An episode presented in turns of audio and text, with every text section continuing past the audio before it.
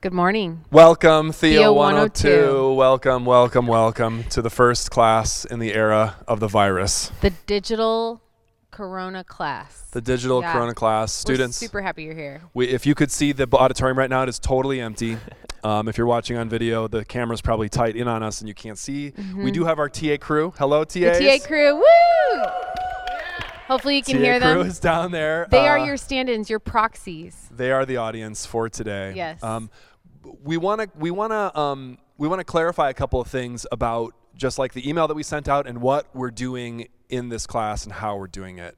Yes. So we want to bring your attention back to that email and to the little video that we made Yes. uh, for you all explaining everything. Basically, we are continuing the class. We do not have Wednesday sections for the remainder of the class, but all of the Monday and Friday lectures and debates and panels will be done, and you will receive that content in the comfort of your own um, socially distanced space. Monday, Friday. So Monday, Friday, we're continuing on the Monday, Friday schedule. So just every week, you just have to think, okay, Today's Theo. how has this changed?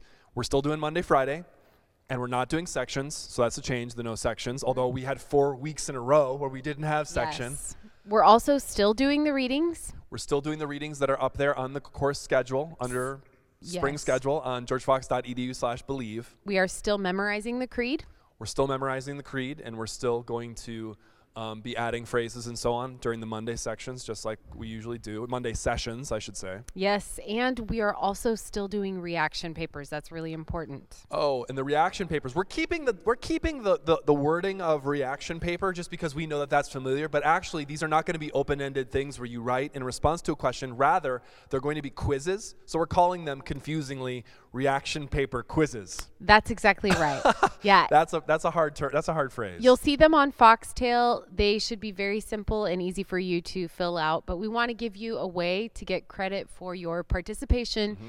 even though we are not going to be face to face with one another. Still going to be worth five points. They'll be administered on Foxtale. There are instructions that are really clear on Foxtale. There are going to be links everywhere on the course webpage in the right spots. You won't be able to miss it. You can't miss it. Famous last words. yes. Um, and of course, email us if you have any questions about any of that as you go along. But we are confident that we're going to get through this together. One point of confusion that we need to clear up. So even though students are being released today, today is March 13th, Friday the 13th. That's right. Lucky. In a sense, being released next week for quote spring break early. Next week is not spring break on campus actually. No. So we're still having you you are still responsible to have to do to, to do the do the reaction paper quiz after the Monday lecture and then we're still going to do our thing next Friday. The week of like March 20th, 23rd, 24th, 25th that week, that's the official university spring break. We don't have any activities during that week, but next week we do. That's right. So we want to make sure that you know that you will be doing a reaction paper on Monday and Friday of next week, wherever you are, if you're on campus or somewhere else. You can always email us if you have questions, if you have comments. We're here and um, the TA team is here. Yes. They're just looking at us. Get Yeah. off your phone, Richard. Okay. Richard gets a zero Richard just for got a today. zero. We just saw that happen. That's right. That's right. All right. this week, what are we talking about now? What, are we oh doing this debate man. about? Okay, so we're in the middle of our church history sprint. Um, we have been talking about uh, the history of the church using two lines in the creed. Um, I believe in the Holy Catholic Church and the communion of saints. Yes. Last week or earlier this week, we started Communion of Saints, and we are going to be continuing in that theme with a debate and discussion about the Reformation. Specifically, addressing the question should the Protestant Reformation have occurred? Ooh, I'm very excited about that because we have two really excellent scholars representing two distinct positions today. Oh, so excited. Should we introduce them? Yes, you go. Oh, okay. Oh, I thought first, yeah, Dr. Javier yes, Garcia. yes. Um, you all know and love him. In addition to being a lover of puns and good humor and dancing, as you remember, he is also an expert on Dietrich Bonhoeffer, one of the most important Protestant theologians of the 20th century. So he will be here representing uh, the Protestant position. Let's hear it for Dr. Garcia. Yay, Dr. Garcia. And in this corner, we have Dr. Ross McCullough. Dr. McCullough is Catholic. And Dr. McCullough, Among other he's things. found Catholic. one. He's a Catholic scholar. He's a scholar of medieval Catholic thinkers like Thomas Aquinas, particularly Thomas Aquinas' views on the problem of suffering and evil. His PhD is from Yale.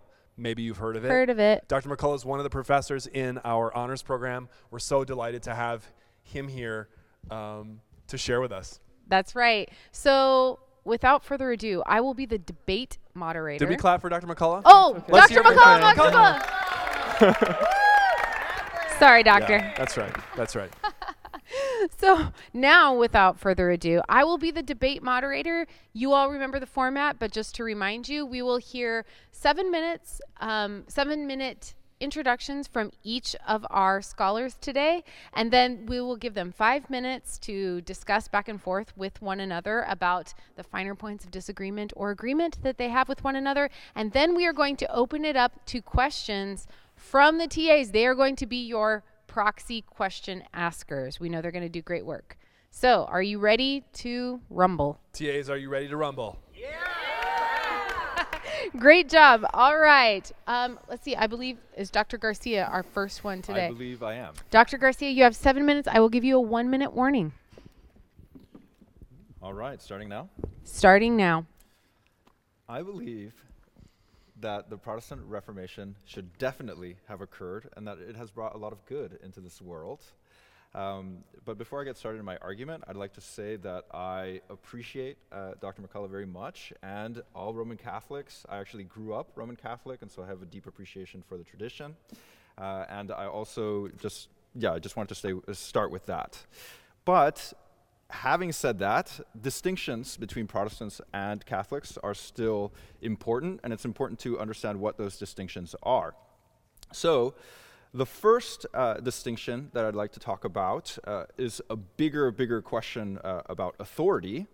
But what I want to talk about is sola scriptura, which uh, Dr. Zorzi brought up in the Monday lecture. Protestants are generally agreed that Scripture is the highest authority for Christians uh, and a sufficient authority uh, in that way. And so, um, 2 Timothy uh, chapter 3, verses 16 through 17 say, says, uh, or they say, All scripture is God breathed and is useful for teaching, rebuking, correcting, and training in righteousness, so that the servant of God may be thoroughly equipped for every good work. And so, uh, Protestants, part of the, the Protestant Reformation was to say, actually, uh, the Roman Catholic Church does not have exclusive authority on reading Scripture. And actually, Scripture interprets itself and is very, um, is actually accessible to all people in, in basics when it comes to salvation, to faith, to how to live the Christian life. And I think that uh, uh, those verses from 2 Timothy are very helpful in seeing the divine inspiration of Scripture, but also its usefulness for teaching, rebuking, correcting, and training in righteousness. Uh, obviously, that does not say that it's the only uh, authority uh, and that the church is very important uh, for this task. But Protestants are very confident that Christians can uh, interpret Scripture for themselves, and that Scripture, by understanding the text and how they interpret one another, uh, we can be confident in how we approach Scripture. So, with this uh, difference in authority, that Scripture is the highest authority, um, Protestants reject the authority of the Pope and also certain interpretations of Scripture that they would see as building on um, what the, the Scriptures actually teach, such as the doctrine of purgatory, uh, praying to saints, and also certain doctrines having to do with Mary, such as her perpetual virginity uh, or her uh, immaculate conception. So, I would be very uh, interested to hear uh, Dr. McCullough's uh, response to this, and he will obviously um, acknowledge that this is a key difference between Roman Catholics and Protestants. Uh, and another thing to say is that Protestants have very different interpretations of scriptures. So, really, it's, the question should be should the Protestant reformations have occurred? And so, I'm sure that'll be part of our debate. Second major point I want to talk about is faith. faith alone. All right, so a key doctrine uh, that Dr. Zorzi talked about that Protestants uh, brought to the conversation was that we are justified by faith alone, that faith is sufficient to uh, save the Christian um, before God, and so we're saved by grace alone, saved by faith alone. And so the distinction there is faith alone versus, and this would be the Catholic position, faith formed by love. And so here, uh, especially with uh, Martin Luther and John Calvin, the belief is that uh, in certain readings of Paul, especially, Paul repeats in Galatians, in Romans, uh, and in, in, other letters that uh, we are justified by faith apart from works of the law. Right? And so uh, Luther, in his interpretation of the scriptures, says that we are justified by faith alone apart from works of the law. And so, uh, uh, one of the, the most important texts for this uh, is his 1535 lectures on Galatians. Uh, but there are also a lot of scriptural um, pieces of evidence for this. And so, for example, Romans 10:13 says, "All who call upon the name of the Lord will be saved." And what I appreciate about this doctrine is how charitable it allows us to be towards other Christians. If Christians claim faith in Christ, uh, a Protestant can say, okay, that is a Christian, uh, especially if we agree on uh, the Apostles' Creed or certain, certain basic doctrines about the divinity of Jesus, for example. And so Protestants can be even more charitable, I think, than other traditions in uh, saying, yes, okay, we are all um, Christians, and actually we will all uh, be saved if we call upon the name of the Lord uh, in that way. And so uh, maybe we can have a broader conversation with Dr. McCullough about uh, Catholic views of faith and works, and also about um, salvation. So I'd like to conclude uh, by saying that the Reformation was a good thing not only in introducing these doctrines and, and one might say recovering them uh, from Scripture itself, but also for the repercussions that it's had for uh, Christian faith more broadly. For example, uh, Protestants have opened the door for women in ministry, which is explicitly rejected uh, by Roman Catholicism. And we see this in uh, Pentecostalism and in other uh, Christian traditions, or excuse me, Protestant uh, traditions. And, but this is strictly prohibited by, um, by Roman Catholics, uh, the, especially the priesthood um, of, of women. But then there are other things that I think the Reformation has uh, brought to our attention. I think it's uh, a more simple piety based in the trust of God's Word. So rather than moving towards uh, an understanding of praying to saints or, or uh, relics and other uh, practices that have uh, been abused um, and were, in many ways, the provocation of the Reformation, Protestant Christians have this basic trust in the Word of God, in Scripture, uh, and have a very simple piety in that way that's based around prayer, Bible studies, One and minute. gathering uh, together. So I'd say, on the whole, should the Protestant Reformation have occurred? Yes, of course. Uh, and these are some of the reasons why I've introduced um, why that might be the case. I'd also like to say, given these distinctions, we might return to the original line from the Creed, which is the communion of saints. And so, how do we actually reckon with our differences and move towards unity, even though we have those distinctions? So, maybe we can have a conversation about that as well. Thank you very much. Thank you, Dr. Garcia. All right, Dr. McCullough, welcome, welcome to the debate floor. Thank you, thank you, and thank you to Dr. Garcia for his um, illuminated comments um, and misleading comments, of course, naturally. uh, actually, far uh, not totally misleading. He, he had a, a, good job of charity towards the Catholic position. I do want to say, um, and I, I, think he helpfully lays out the two fundamental issues, which are, are faith and Scripture or authority. So sola fide, sola scriptura, as Dr. Zorzi talked about on Monday. But um, Dr. Zorzi also framed those issues in a way that was very faithful to to a Protestant understanding of Catholicism, to Luther's understanding of Catholicism, but which was a little bit less faithful to a Catholic's understanding of Catholicism. So part of what I want to do here is, is maybe reframe some of what he said uh, in a way that Catholics would recognize themselves in that description. Uh, and the most important point here is on this, the sola fide side, which is that Catholics don't think that you're saved by works. So they don't think you earn your salvation through works. Salvation comes f- from grace alone through faith, grace producing faith in you. Catholics and Protestants agree on that. Catholics and Protestants also agree that when you have that faith, that saving faith, it works itself out in your life through works of love, helping the poor, prayer, fasting, all the normal devotions of a Christian life. And those things make you more holy. They sanctify you. So it's a process of sanctification. This is again, Calvin says this, Luther says this, the Catholics all say this. Calvin and Luther get it from the Catholics. That's why they say it. Now, where do you get purgatory from? Purgatory comes in because, as everybody acknowledges, most Christians, when they die, are not perfectly sanctified. You haven't, you've worked, you've done your best, and you have a saving faith. You have a real relationship with Christ that will save you. But you haven't become perfect. You're still attached to sin in various ways. That's it. when you die. When you, when you are resurrected, when you live your new life with God, you are perfect.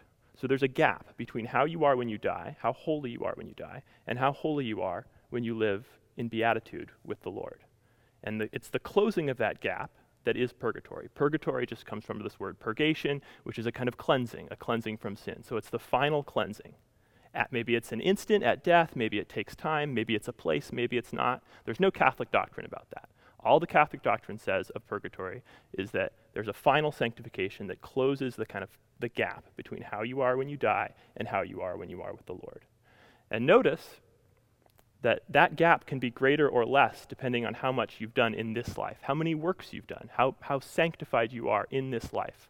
After you've been given faith by grace, after you've worked it out, there's going to be the gap, but the gap could be more or less depending on how much you've worked out. And so the, the Catholic understanding is that you can do things now that, as it were, lessen the amount of purgatory that you have to go through, be- precisely because you're more holy.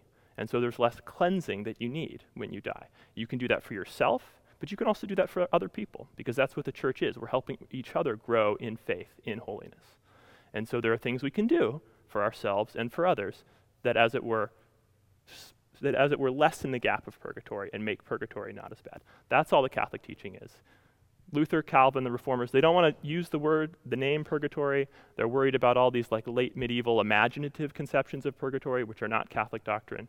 But in essence, they're implicitly committed to the same view because they agree that we're perfect at the end and we're not perfect when we die. And that we can be made perfect in this life through our works. So that's, that's the basic teaching there. Now, where do Catholics and Protestants disagree then? Why do Protestants accuse Catholics of thinking that you can earn your salvation through works? And here there's two, two significant disagreements. There's lots of little details on these controversies, but the significant disagreements are twofold. First, as Dr. Garcia says, Catholics have a view that the faith that saves you is a loving faith, a faith formed by love. It's not faith alone in the sense of faith without love. So when Luther reads Paul in Romans saying faith alone saves you, he says, well, look, it's faith apart from the works of the law. And what are the works of the law? They're lo- the works of love, because the, the commands of the law in the New Testament are commands of love. So any love is a work of the law and cannot save you. Ca- the Catholic view is that that's a misreading of Paul. What Paul means when he says the works of the law don't save you, faith alone saves you, he's meaning things like circumcision. He's meaning things outward acts like helping the poor. He doesn't mean an inward disposition of the heart, which is what love consists in. And so Paul this is very clear if you look elsewhere in Paul in 1 Corinthians 13, Paul is very clear. He says, "Even if I have a faith that can move mountains, a faith that can move mountains, but have not love, I am nothing. I am nothing. Not I am saved, I am nothing without love." And that's the Catholic view. There's faith, hope, and love, and the greatest of these is love. You need love as part of your faith to be saved. That's one difference. Second difference question of grace. So the faith comes to us through grace. Grace is what gives us that faith. We don't do it for ourselves, it's from God. But the Catholic view is that grace can be resisted. Luther and Calvin and other reformers say that that grace is irresistible. You can't, God doesn't just offer you salvation and you can say no to it. God gives you the salvation and makes you say yes to it. Because the worry is, with the Catholic view, the worry is that if you have to say yes to it or if you can reject grace, then it seems like maybe you have to do something. You have to do some kind of work to earn your salvation. They think that that's a work. The Catholic view is that no, God gives you the grace, but once you've been given the grace, you can reject it. You can resist it. The problem with the, the Calvinist and the Lutheran view is that the, the, the, the view of God you end up with is, is sort of monstrous because God says, Basically, to those in hell, I didn't give you the grace. And to those in heaven, I gave you the grace and you couldn't say no. So God decides totally who's going to be saved and who's going to be damned, and some people are damned and some people are saved, and it's not up to them. The Catholic view, God gives that grace to everybody. Some say no, and that's why they're in hell. That doesn't mean that they worked their salvation, it was still from God, but they could say no. So those are the two disagreements. Now, the second question sola scriptura, authority. Quickly here. Got one minute. All right, well, we've got some time the, important, the important distinction here is not whether the Bible is authoritative. Everyone agrees that the Bible is an authority, the highest, the high author- highest authority for, for Christians. The question is whose interpretation of the Bible is authoritative? Is it you, the individual, or is it the churches? When the rubber hits the road, you need to decide you have lots of individual Christians running around who are good people, who are sincere people, who are reading the same scriptures as you, and they come up with very different understandings of Scripture. This happened in the early church, this happened in the medieval church, it happens now. In the fourth century, the Arians came along, they had the same Bible, they were good Christians. They, weren't, they didn't think of themselves as heretics, they thought of themselves as orthodox, and they said, Look at the Bible. It says that Jesus is not fully God. God is one, God is the Father, that's what the Old Testament says, that's what the New Testament says. Jesus is not God. So, what do you say to those people? Well, the church came together and said, no, that's a misreading of Scripture. And what do you, now the question for the Protestant is, what do you tell the Arian who has that view from their individual reading of Scripture in good faith? Do you say, listen to your individual interpretation of Scripture and deny the divinity of Jesus? Or do you say, listen to the church Listen to the council of bishops who came together and said, You have to believe in the Trinity. You have to believe in the divinity of Christ. That's the question for every Protestant. That is seven Thank minutes. You. Thank you, Dr. McCullough. All right, so now we have five minutes um, of discussion between these two debaters to see. It, I, I want to see where you all want to go with this. We had two really excellent articulations of two di- very different positions. Where do we go from here? Do, they, do we want them to go back up to the podiums again? Sure, why like not? presidential debate right. style. Yeah, sure. Unstructured. I'm just going to wheel myself back here. Well, I, I ended with a question for Protestants generally, but maybe Dr. Garcia could could uh, handle that one. Yeah, I I, uh, I appreciate your comments, uh, Dr. McCullough. I think uh, Dr. Zorzi said uh, something that's very important to keep in mind, which is that Luther and Calvin and the Reformers did not reject all of the tradition that came before them. They um, actually affirmed much of the early church councils, uh, affirming the Trinity, the divinity of Jesus. Uh, and so there is a role for tradition in affirming what, um, what Scripture says. But I think the problem becomes when, for example, when you were describing purgatory, uh, what we might call mind the gap theology, um, because you're trying to mind the gap, there seems to be a kind of a jump there where in scripture, for example, um, in Luke, there's this, this uh, episode where um, I forget what, what the, the details are, but it's Lazarus in, in heaven, right? And so he's looking down and seeing somebody in hell, and the person in hell says, um, please can i have um, some water? I you know i'm so thirsty down here. This is so hot and here here in hell. He says well there's a chasm.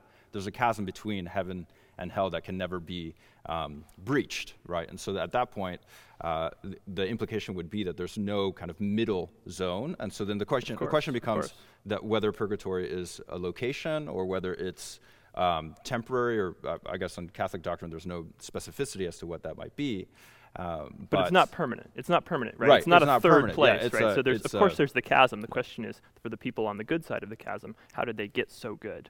And right, it clearly I, wasn't yes. in this life. But I think the issue still remains that by, by virtue of uh, a theological um, gap, something is added to the scripture. I think that's the, what Protestants would say, that this is not um, affirmed in scripture, it's not detailed in scripture, and so it would be dangerous to actually add that. So, so in the way, in, in the same way that yeah. the Arians yeah. are making some uh, additions or misinterpretations, uh, the problem is that the Roman Catholics might be doing the same.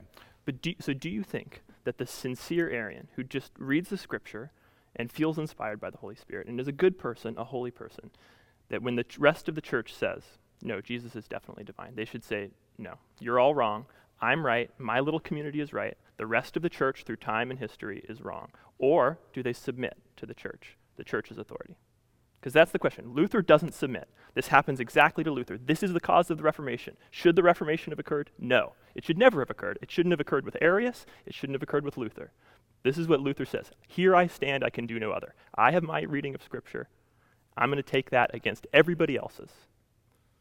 Well, the question you is, think that that's submit justified? to whom? Submit to whom? To the church, in Because the the. Eastern Orthodox actually reject the authority of the Pope as the, See of Rome, as They the accept, highest they authority. Accept, they accept the authority of uh, the Pope, but they, they have a different understanding of how his primacy relates to the other bishops. But all it's both still a rejection of the Roman Catholic understanding. Yes or no? Orthodox, yes, th- but Orthodox and Catholics both accept the authority of bishops, and the Orthodox have their own assembly of bishops after the Reformation that rejects the exact same things that the Catholics reject in the Reformation. So the same things that Luther says that the Catholics find problematic, the Orthodox also find problematic. Luther also says no to them. I mean, he's not alive at that point, but Lutherans say no to them. And all Protestants now implicitly say no to them. And the question is, how then do you condemn the Arians? How do you condemn all the heretics throughout history?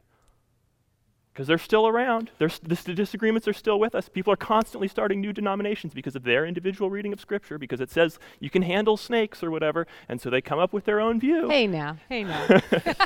Well, and so, but so the implication is that there's only salvation within Roman Catholicism. That's not the implication. The implication is there's orthodoxy in Roman Catholicism. So only exclusive Orthodoxy. Oh no, I mean you can. Protestants are right about all sorts of other things, So but there's some things that they were wrong. Do you think Protestants will go to hell if they know that Roman Catholics are actually uh, the most Orthodox and If do they- not if they do not join? Yeah, if so, if the, if Protestants realize that the Roman Catholic Church is the church, not just a denomination, but is actually the church of Christ on earth, continuing on earth, which is what Catholics claim for themselves. They don't think of themselves as a denomination. If they realize that, and this is the body of Christ on earth, and they reject it, then they are saying no to Christ.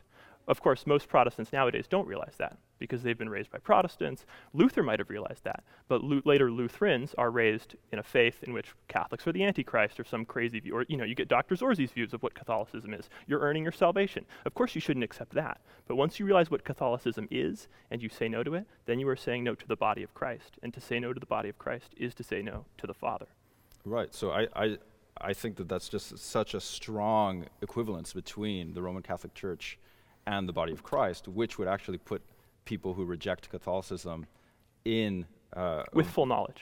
with reject it full with full knowledge, Yes. yeah. Well, okay. So we can debate what full knowledge means, but But basically look- anybody who listens to this lecture. Do you think no no, but they don't have full knowledge. Do you do you think okay, that so partial? do you think that Arius is outside the faith? Yes. Yeah. Why? Why? Because, like Yes, I said, Scripture. because, as I said, that when um, Athanasius and the early church rejected Arius, um, that was an interpretation that actually was in line with Scripture. It was a good interpretation of Scripture. And so, But he didn't know the, that. the Lutherans and the Calvinists and many, uh, most Protestants would agree that actually Arius was problematic.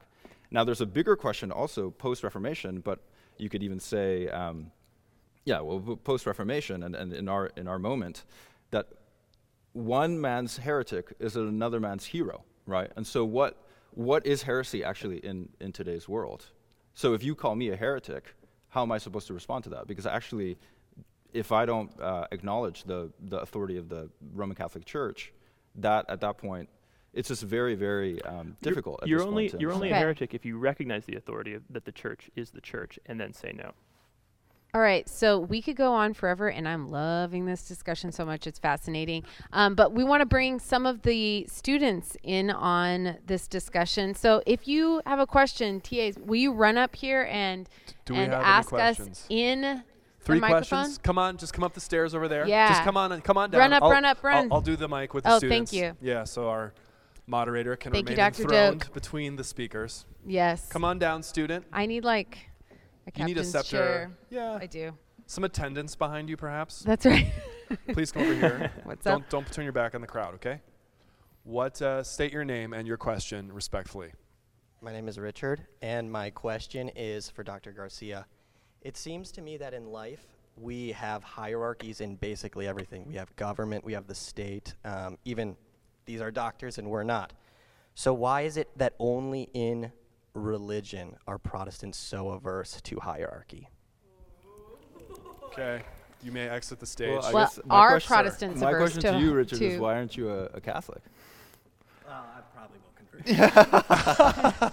I think there's another question implicit. Are Protestants averse to authority as well? Yeah, I mean, it- so again, the question becomes um, Protestant reformations because uh, there, are many Protestant denominations that would be hierarchical. So, for example, Episcopalians or Anglicans have a sense of um, hierarchy and authority. They have a system of bishops, and so um, the episcopacy that, that, that refers to um, the, the group of bishops. And then you would have more egalitarian groups like the Quakers, right? And so they would actually reject all of that hierarchy. So, so yeah, I don't think it's a, a blanket rejection of hierarchy um, in, and of itself. It's actually a rejection of a Roman Catholic interpretation of Scripture when it comes to hierarchy, which would actually put the Pope at the head of that hierarchy.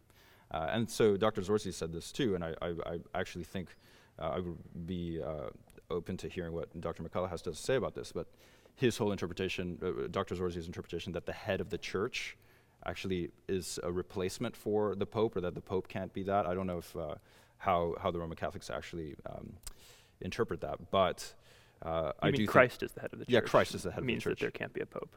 Exactly. Yeah, right. That's what Dr. Zorzi was saying. So, uh, how would you respond to that, uh, Dr. McCullough? Do you think that the Pope is uh, the head of the church, or how, how do you make that well, distinction? No, so obviously Christ is the head of the church in the primary sense. Um, the question is, what gifts of Christ are shared with us or participated in by us? So just as we're thinking about this a lot with coronavirus, just as Christ suffers, in some sense, to to take away the, our need to pay the debt or to pay the penalty or our need to suffer ourselves. But that's in one sense. But in another sense, of course, Christian, the Christian life is full of suffering. When you read Paul, it's all about suffering but you're suffering now in a different way because you're participating in Christ's suffering. So you're suffering with and in Christ. Christ's suffering, Christ's work as head, as giver of grace, as sufferer of punishment, those are all primary, but we as Christians play a role in communicating that and extending that in the world. So we, you know, Christ's preaching is sufficient, but of course we still preach. We still preach the word. Now we aren't doing it instead of Christ, Christ is doing it through us. And in the same way, when, when the church through the bishops, through the pope, when they, op- when they exercise authority, it's not that Christ's authority has stopped. Christ's authority is being exercised through them in the Spirit. That's the basic idea. So, so it's, not a, it's not substitutionary in a strong sense because we don't, Christ doesn't do things so that we don't have to do them. Christ does things so that we, we can do them in a new and a transformed way in Him whether that's how we suffer as Christians, how we preach as Christians, how we exercise authority as Christians.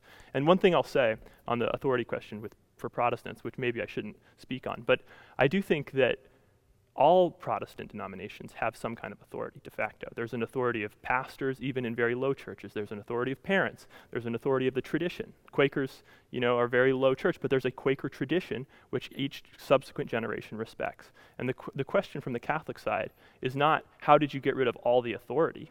The question is how can you give an account of the authority that you actually practice? Because your theory is not adequate to your practice. Your theory is that it's individual interpretation of Scripture. In practice, you listen to what your pastor says. You listen to what previous generations of your Protestant tradition says. But why is your Protestant tradition authoritative? Catholics have an account of that. Our tradition is authoritative because it is the church. It's the Holy Spirit guaranteed that we to be to lead us into all truth, as Christ says.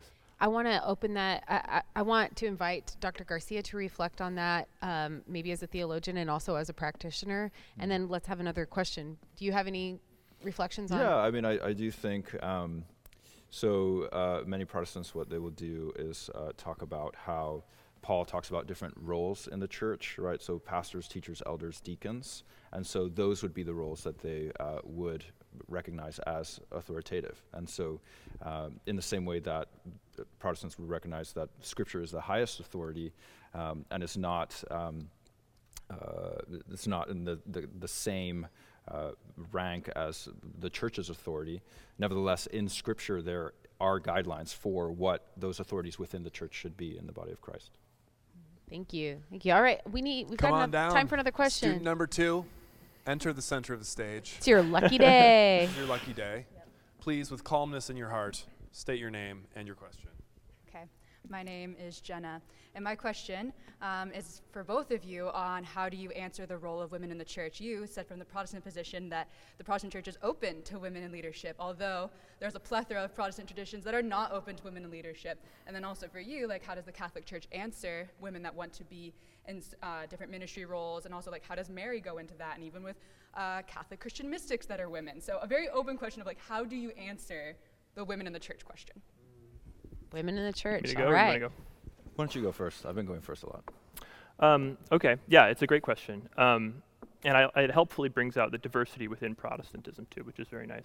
Um, so the, the Catholic understanding is that women can have uh, roles in ministry and in leadership, but women cannot be ordained priests.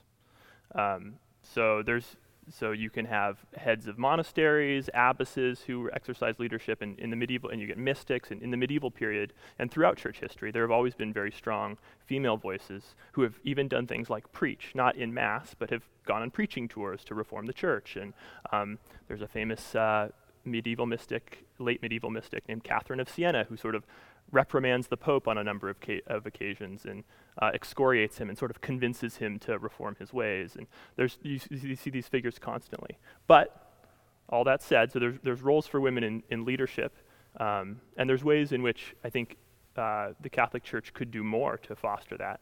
So there's continued failings on that front. But there is a, the firm teaching that women cannot be priests, and that's because of the, the particular understanding of priesthood in the Catholic Church. And this gets at, at deeper and larger issues um, that has to do with the fact that the Catholic priest represents, represents the, the sacrifice of the cross. So the, the reason Catholics have priests is because they believe that the Mass, the liturgy, the service that they go to on Sundays, that that is makes present again, represents the sacrifice on the cross that Christ made, in which Christ offers himself up to the Father. And the priest is the one who stands in the person of Christ and offers himself up, offers the, offers the body of Christ, which is the Eucharist, offers that up to the Father. So that, that sacrifice is not something that happened back in time and we sort of just remember it intellectually. It's something that happens for all eternity. It's the, it's the high point of all creation, and it, it's made present every time a priest sacrifices, uh, it makes present the sacrifice of the Mass, which happens basically every day at a Catholic church. Basically right. every day. All right. Dr. Garcia? Yeah, I mean, I think this is a really, really interesting question. Uh, and I have to say, I would love for Protestants to um, have a more robust uh, discussion about Mary, for example. Uh, and so, and, and, Luther had a very high view of Mary, too. Um, so, actually, I think in response to Roman Catholicism, uh, there's been hesitancy uh, among Protestants to talk about Mary, but actually, by uh, affirming the special role of Mary, Catholics have opened up uh, a, a, lot of affirmation of women in the church um, and given a kind of um, model, right? Not only for, for women, but for men as well, uh, in her humility. And uh, Protestants would say her humility, and she's justified by faith in the same way all the heroes of, of the faith are. So, uh, so in that way we can uh, imitate and should. Uh, and so the Magnificat, uh, the saying, the Mary's song, is something that we should all recover in our, our own practice. Um, so, so just to say that, another thing is I think with the authority of Scripture, this is where the debate really centers. Uh, and so Protestants reading Paul, especially, would say um, there is a lot of room to say that uh, women should not be in ordained ministry, right? Uh, but then there's a major debate as to, especially I, I think what's a, a very um, fruitful discussion from Pentecostals, uh, especially, is looking at Acts 2 and the role of the Holy Spirit uh, in Pentecost, uh, especially the reference to Joel, uh, where the now women are given to prophesy and women are given to, to teach even. Uh, and so uh, Acts 2 especially, and in, if you look at Luke, the writer of Luke, Acts, has a very high view of women. And so there's a debate within Protestantism as to whether Scripture itself opens up uh, the possibilities for, for women in ministry.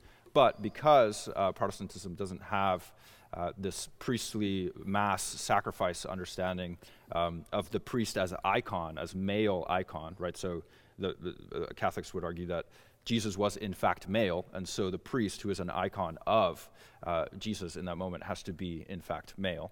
Uh, because Protestants don't have that as a, as a basic premise of their understanding of the office of the pastor or priest, then there's more flexibility on that. But uh, thank you for that question because I think that's useful. And important. just to just to connect the maleness, because I didn't quite get in the, with my response is that it's important that the sacrifice and the, the cross is a feast. It's a wedding feast, and so the gender is actually the symbolism of the gender is deeply important there. That Christ is the bridegroom and we are the bride, and so the the priest, who's the icon of Christ, the maleness of the priest actually matters in a way. So so it is there's a deep commitment to different um, to, to differences between the genders, even though there's a, an equality between them. And I, would also just add one last uh, point. Uh, what's interesting about Paul is that although he has specific um, I mean, Paul is, is fascinating on so many uh, levels and radical and, and amazing, uh, but very difficult to read. And even in another letter, uh, one, one of the letters says, well, you know, Paul's letters are, are difficult to understand, right? You must need somebody to interpret them for you. right. Would you oh. say? yes, yes, yes. I, love, I love that one for you. Um, but, you, you. so in Paul's letters, some of the explicit statements that he has about women um, have, have been uh, difficult for um, for many people, especially when he says things like, or at least in the letter of the of First Corinthians, that women need to be silent in church, um, and then in the pastoral epistles that women are somehow saved through childbirth, etc. Um, so those things can be uh, interpreted in many many ways. But at the end of Paul's letters, he thanks many people that he's been in partnership with, and he ends up listing many many women. Right. So I think Scripture itself, in the tension of how it handles um, this question opens up the possibility for many interpretations. And uh, again, that's why I think the Protestant Reformation has actually blessed Christianity and leavened the loaf in a, in a good way. And in the same way that Catholics came to accept um, the Protestants' uh, view of having the, the scriptures in the vernacular, maybe one day the Catholic Church will be reformed and have women in ministry. Who knows? You mean what? What about women as priests, Erasmus? Okay, wait. We'll have another, another conversation question. about one more question. We have time We've for got one more. three we minutes. We have time for one more. Yes. Please, young student. Lightning come round. To the go Blazers. Go Blazers. Go Blazers. Yeah, even though they no won't be playing for a while. State your name and ask the question. My name is Brennan, and my question is for Dr. McCullough. Uh, from my understanding of how purgatory was described, it sounds like a place of final sanctification after death. And so, with that idea, would that open the door for universal salvation? So there are there are people who argue um, for universal salvation in this way in, in the early church, like Origen and Gregory of Nyssa, maybe.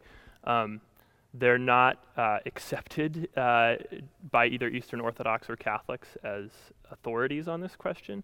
But yeah, these people basically read all the passages that we think of as hell passages as actually purgatory passages. And a number of passages that you might naturally have thought of as hell actually seem much more purgatorial when you think about them. That you're, for instance, in Matthew, and on a couple of occasions, Jesus talks about uh, punishments that you will be punished until you have paid the last price, until you have paid off your debt, things like this, um, which sounds like there's an end to the punishments. But again, there's other, there's other places where Jesus will say there's going to be an eternal punishment just like there's an eternal reward. So there's some kind of parallel. And the, the, Catholic understanding, the kind of Orthodox Catholic understanding, is that to do justice to all the scriptural witness, you, you can have the purgatorial fires, as it were, that might look some sanctif- uh, you know, um, punitive in the way that hell is punitive. Um, but you also need an actual hell. Um, so, so yeah, there's some precedence there uh, in tradition for saying that, but that's not the official Catholic teaching. Yeah. All right. So thank you both so much for joining us today. Um, we Can are we have a round of applause yes, for our debate. Please. We are coming um, to the end of our time uh, together, and I just want to thank you both for embodying the spirit of generosity and unity and spirit centered love that we hope to promote in this class overall, even though there are some significant distinctions between the two of you. So, thank you so much um, for, for doing that and helping us um, teach our students about the the diversity of um, the church. Yes, thank you, brothers. We're gonna hug. Or Shake hands. Hug yes, in the yes. time of the virus. A hug. Oh, hug in the time social of the virus. distancing. Yep. Um, Christians have overcome social distancing yes. on the stage today. So, so, Dr. and I want to remind you to be looking on Foxtale for your reaction paper quiz. Reaction, paper, quiz. It will be coming your way. Thank you to the students who have joined us. Yay! Students, one more time. Any parting words?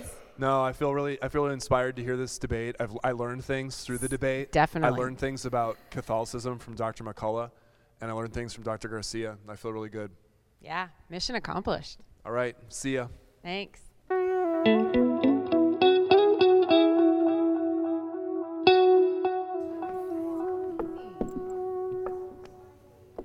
What is happening? You know, What are we gonna do? Yeah, no, I don't want to think about that. I just wonder how 2021 is going to top, because 2019 was clearly like the worst. that it could be, and here we are in like an epidemic. So what happens? What happens next year?